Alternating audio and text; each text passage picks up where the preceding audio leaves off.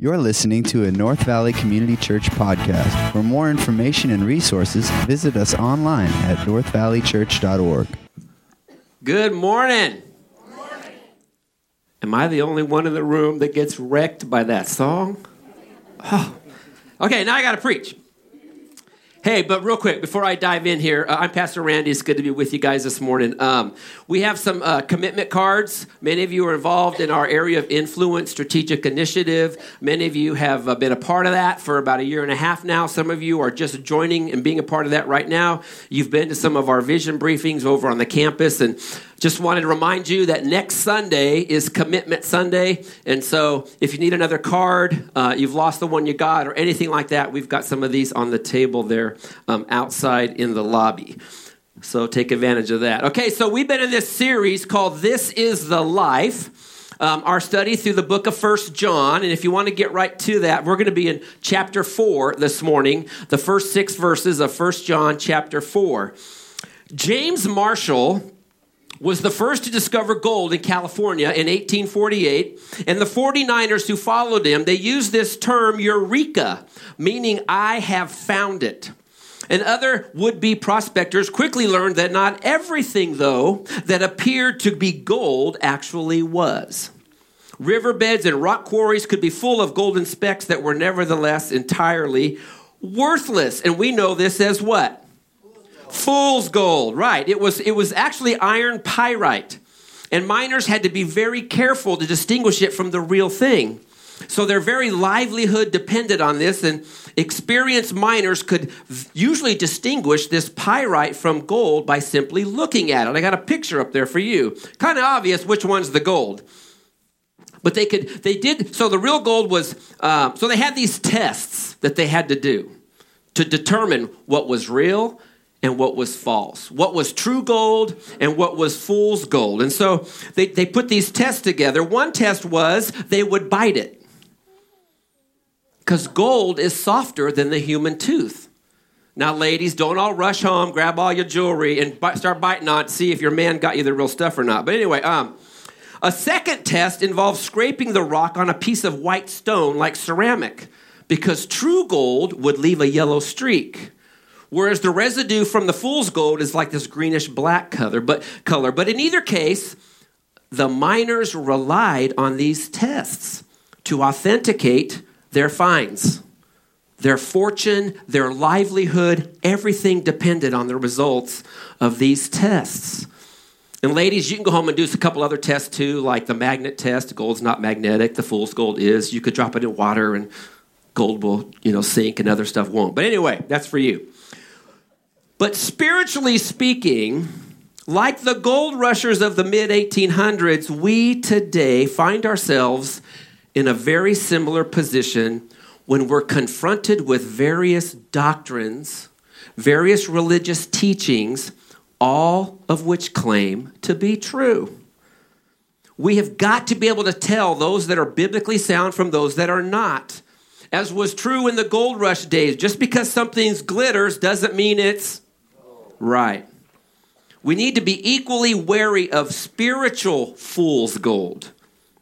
We must not accept something as true without first testing it to see if it lines up with the Bible, with the Word of God. If we fail to do the test, if the teaching we're hearing or reading um, online or watching on television or reading on Facebook, or on a tweet on Twitter, or whatever it is, if it fails the test, we have to discard it as false.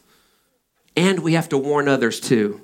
But if it passes the test, in keeping with the truth of God's word, we can embrace it and we can endorse it. And so today we find ourselves in John, First John chapter four. This parallels part of First John chapter two that Pastor Ryan preached a few weeks ago in week five of the series, because the Apostle uh, John, he knew that his readers, when he penned this, like us today, were under attack from false teachers. And so he lays out for us today a very practical strategy that we can use to distinguish between true spiritual riches and doctrinal fool's gold. See, the, the California gold prospectors would cry, "Eureka!" only when they found the true gold. And when it comes to teachings that we are listening to, that we are reading, that we are studying, even famous, well-known teachers out there, we have to be careful to do the same. And so turn with me in your Bibles or go on the YouVersion Bible app.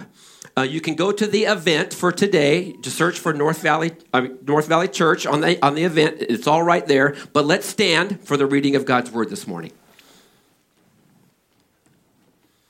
So John writes, First John chapter four, starting in verse one. Beloved, do not believe every spirit, but test the spirits to see whether they are from God. For many false prophets have gone out into the world. By this you know the Spirit of God. Every spirit that confesses that Jesus Christ has come in the flesh is from God. And every spirit that can, and every spirit, I lost my place. By this you know the Spirit of God. Every spirit that confesses Jesus Christ has come in the flesh is from God. And every spirit that does not confess Jesus is not from God. This is the spirit of the Antichrist, which you have heard as already was coming and is now in the world already. Little children, you are from God and have overcome them. For he who is in you is greater than he who is in the world. They are from the world, therefore they speak from the world, and the world listens to them. We are from God. Whoever knows God listens to us. Whoever is not from God does not listen to us. By this we know the spirit of truth and the spirit of error. This is the word of the Lord. Amen? Amen. Amen. You may be seated. And so here, John gives us a command to test the spirits, a reason to test the spirits, and a way to test the spirits. To test what is biblical truth from what is false teaching. So number one, John gives us a command to test. He said there in the first part of verse one, do not believe every spirit. Don't believe everything you hear. Having just discussed the, the abiding work of the Holy Spirit in true believers that we looked at last Sunday at the end of chapter three, John now makes this transition to the work of unholy spirits, of false teachers and their false t- uh, teachings. In fact, that literally translates there, stop believing. It was already happening. And it's happening today. It's in the present tense there. Stop believing. John's readers were accepting the message of false teachers, and they needed to stop. Paul writes in First Thessalonians five, do not quench the spirit, do not despise prophecies, but test everything. Hold fast what is good. Abstain from every form of evil. I was reading this story about John Norstad. He's, he's a Northwestern University systems engineer and computer guru, a techie guy, and he once discovered the source of many of our computer viruses. He, he went to a conference in Europe back in nineteen ninety-two, and he met many of the P C antiviral community, and he met this one fellow, a Bulgarian guy, who told him about the Bulgarian virus-writing factory. Evidently, during the communist heyday, the K G B trained and paid P C programmers to break Western copy protection schemes. It was an official piracy program. And then when the government fell in Bulgaria, all these people were out of work and they were bitter. So they formed virus-writing clubs. And they set about infecting the P C community across the entire planet. A significant percentage of the P C viruses came out of a group of disaffected hackers who had formerly worked for the communists. And this is what happens with false teachers. They're led by evil spirits, Satan and his demons. They're a lot like the people in these virus writing clubs. They destroy what is valuable. They intentionally pump error into the world to deceive and destroy people. And John starts right off here in the very first words of this passage, saying to us today, beloved, or your Bible might say, dear children, stop believing everything you hear. on T V, everything you read on social media, even when it sounds positive and Christian-like and biblical, might even be using some of the same terms. He's saying, stop it. So he gives us a command to test. And number two, he gives us a reason to test. He says there in, this, in, the, in the second part of verse one, test the spirits to see whether they are from God. Why? For many false prophets have gone out into the world. Not a couple, not a few. He says many. In fact, that word there for test is the same word used to refer to when they assay metals to test their purity and their value. And again, he's using the present tense here. In other words, continually test the spirits to see if they are from God. We are to continually evaluate what we see, what we hear, what we watch, and determine, does it originate from the Spirit of God, the Holy Spirit, or from Satan and his demons? And his urgency here is because many, many false prophets had gone out from their community. You see, Satan doesn't merely want to oppose the church. He wants to deceive the church. And his minions are out there. Not those cute little yellow ones, you know, that, that my grandkids just love. But his minions, his demons, they have infiltrated denominations and churches and Christian schools and, and organizations and institutions, resulting in compromise and error. I mean, Jesus himself, over in Matthew chapter seven, he's teaching his disciples about this same thing, about false prophets. He says, beware of false prophets who come to you in sheep's clothing, but inwardly are ravenous wolves, Jesus says. You will recognize them by their fruits. Are grapes gathered from thorn bushes or figs from thistles? So every healthy tree bears good fruit, Jesus says, but the but the diseased tree bears bad fruit. A healthy tree cannot bear bad fruit, nor can a diseased tree bear good fruit. Every tree that does not bear good fruit is cut down and thrown into the fire. Thus you will recognize them by their fruit, Jesus said. Because, see, back in the day, a prophet would wear this wool cloak, described here as sheep's clothing. And even though on outward appearance and all the fancy words they used, they appeared to be an orthodox prophet, but they must be tested. And the life of a prophet and the results of their influence on others are the fruits that will, that will indicate whether or not his message is consistent with the word of God. Jesus says here, the only thing bad trees are good for is firewood. There are many, many voices today clamoring for your and my ears, for our attention, even in the church. And so it's imperative that we believers practice biblical discernment. I was reading about fire ants. Anybody got stung by a fire ant? They are amazingly adaptable. They are fiercely aggressive. They multiply overnight. Worst of all, insecticide sprays generally can't destroy the mounds of these inhabitants. Like a mighty army, they march in, impervious to brute force. And scientists, though, they've now found a, a rather crafty way to wipe out an entire colony. So they take pellets of the ant's favorite food and they taint it with, with this tasteless, odorless poison. And all the army ants come out of the mound, grab up all the food, they take it down to their queen, who eats the food and slowly dies. And when the queen dies, no more worker ants are made, and the entire population dies of starvation. That is how it is with false doctrine today. Those who lack discernment, we import it into our own hearts, into the hearts of our families, our communities, our churches. We think it's harmless. In fact, it's quite good. But if any wise ant starts to speak up and says, this is not true, he's ridiculed.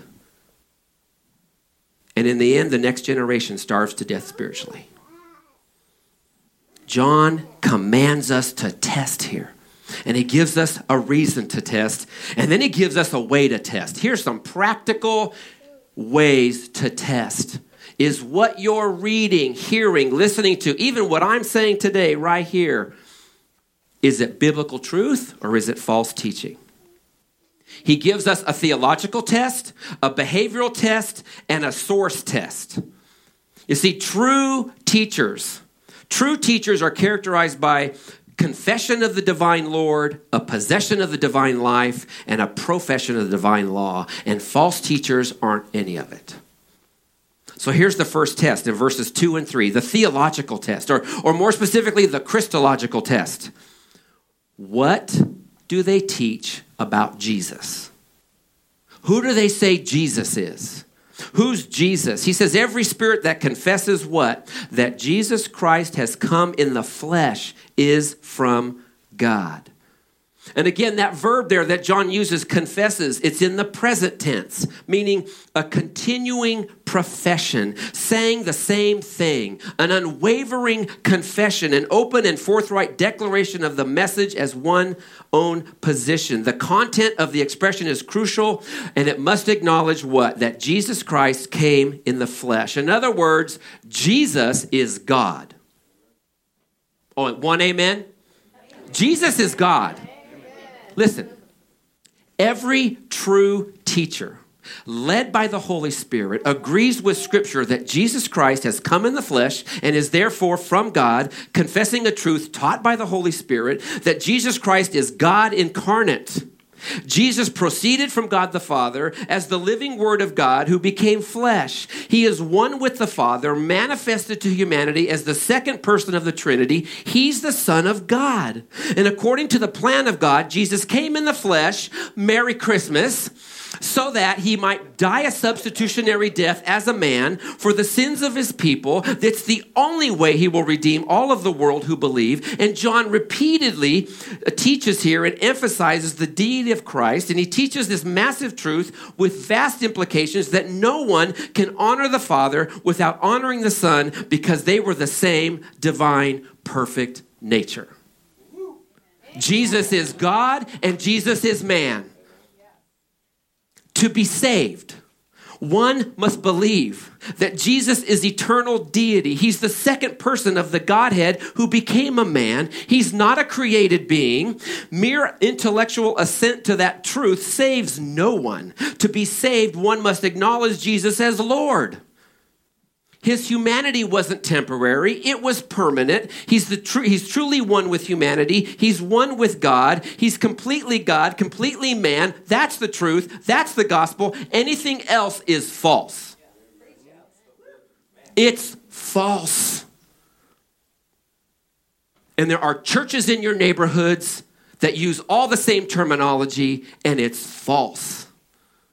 Any religion or philosophy that does not confess that Jesus is God is not from God. Such teaching is erroneous, it's heretical, and it's a rejection of my Jesus, led by the spirit of Antichrist, John says here. See, we already know that the final Antichrist is coming, but the spirit of Antichrist is in the world right now. The true nature of Jesus is denied by false teachers and the systems they promote.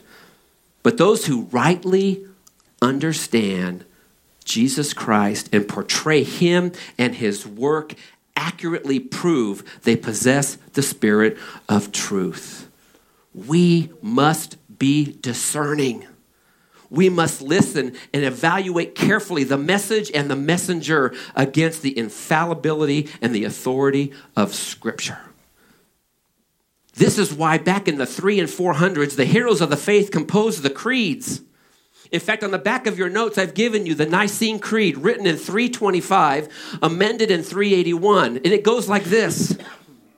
We believe in one God, the Father, the Almighty, maker of heaven and earth, and all that is seen and unseen.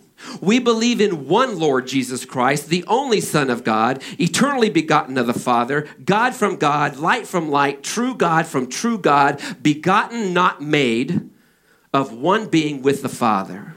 Through him all things were made. For us men and for our salvation, he came down from heaven. By the power of the Holy Spirit, he became incarnate from the Virgin Mary and was made man. For our sake, he was crucified under Pontius Pilate. He suffered death and was buried. On the third day, he rose again in accordance with the Scriptures. He ascended into heaven. He's seated at the right hand of the Father. He will come again in glory to judge the living and the dead, and his kingdom will have no end.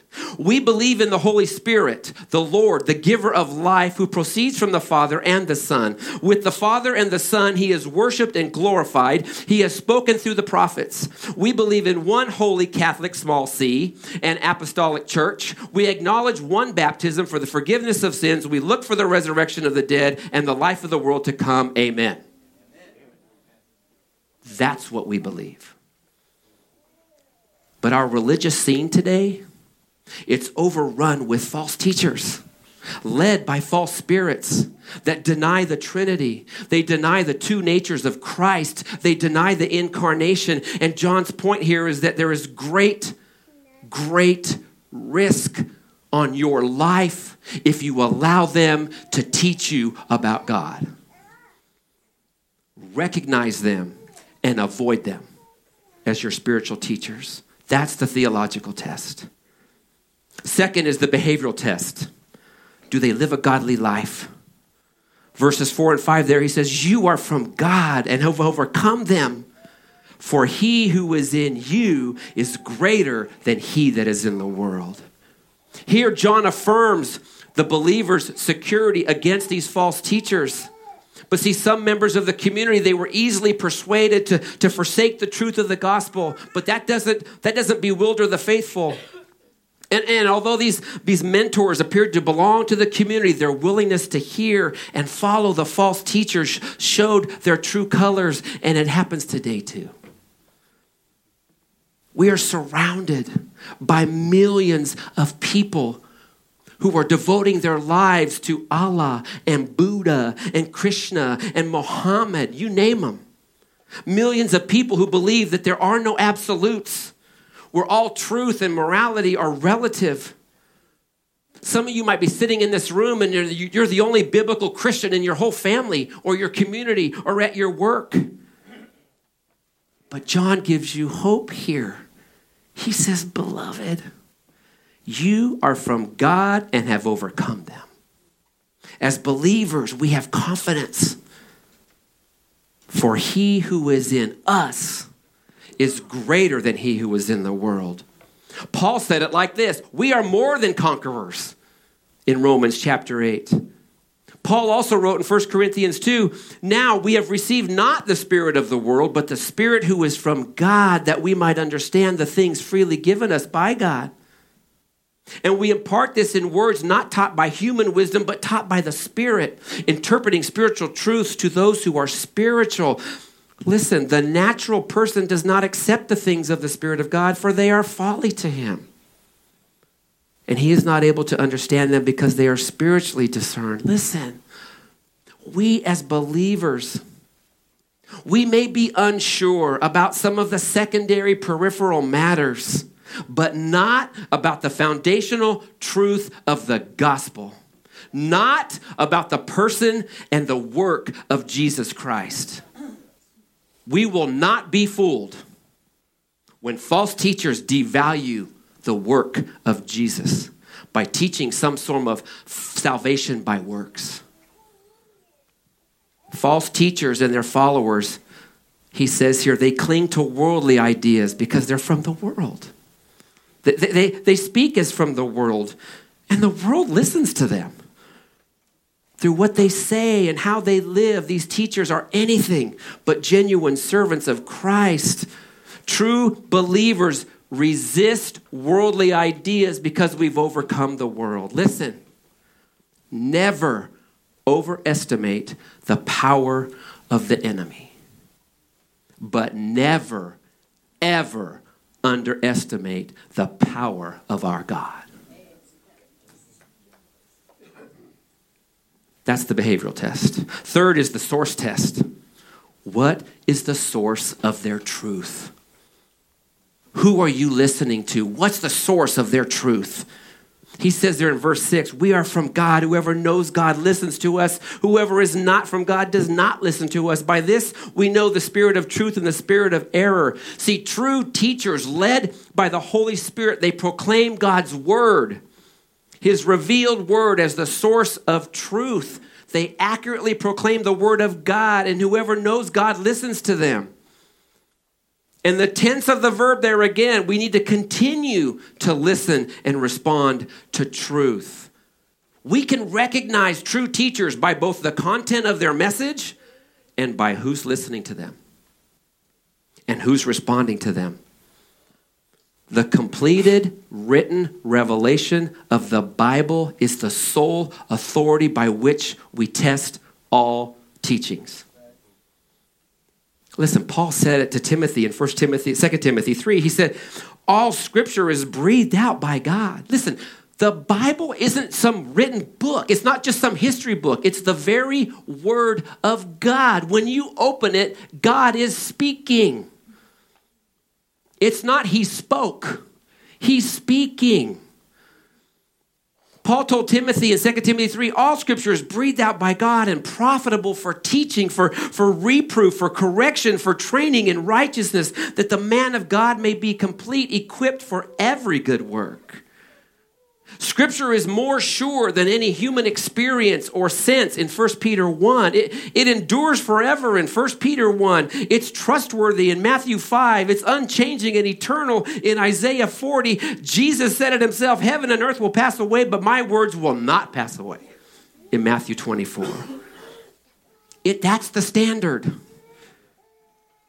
With the help and the leading and the guidance of the Holy Spirit, that's how we test and know the difference between biblical truth versus the spirit of error. And so John here, he gives us a command to test, a reason to test, a way to test. And here's why, as I wrap this up, here's why this is so important for today, for right now. There are many false teachers today, and we're listening to them. Outside the church, people like Oprah Winfrey, who teaches Jesus is not the only way to God the Father. I'm sorry, Oprah, yes, he is. Like Deepak Chopra, who says Jesus is not the one and only Son of God. I'm sorry, yes, he is. And inside the church, this is what's really sad. Inside the church, many, many famous, well-known, highly respected, financially supported, supposed evangelicals who are false teachers. They're teaching falsehoods like there are many paths to Jesus. False. Jesus was born again in hell. False. If people simply have the faith to believe they can be healed, God will heal them through the agency of a healer. False. Uh, you, you have every right to possess material wealth, clothes, jewelry, houses, cars, and money in abundance. And since wealth is stored up for the righteous, it will remain stored up until you claim it. So claim it now. False. If at times our efforts and works seem to fail and produce no fruit, we need to remember that we are followers of Jesus. And his life ended in failure. The failure of the cross. False. Many false doctrines being taught today, like Jesus, like salvation is by grace plus works. False. Jesus is not God. False. God is not a trinity. False. Baptism is required to be saved. False. Speaking in tongues is evidence of salvation. False. Hell does not exist. False. It's not true. False teachers misquoting the Bible. You've heard things like, money is the root of all evil. False.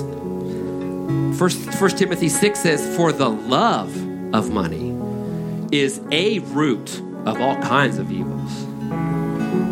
You've heard God doesn't give you more than you can handle. When I hear that, I want to scream. That's a lie. It's false. The truth is found in First Corinthians ten thirteen. No temptation has overtaken you that is not common to man. God is faithful and he will not let you be tempted beyond your ability, but with the temptation, he will also provide the way of escape that you may be able to endure it. Of course he gives us more than we can handle, because with him, we can handle it. With him. Oh, you've heard God helps those who help themselves. False.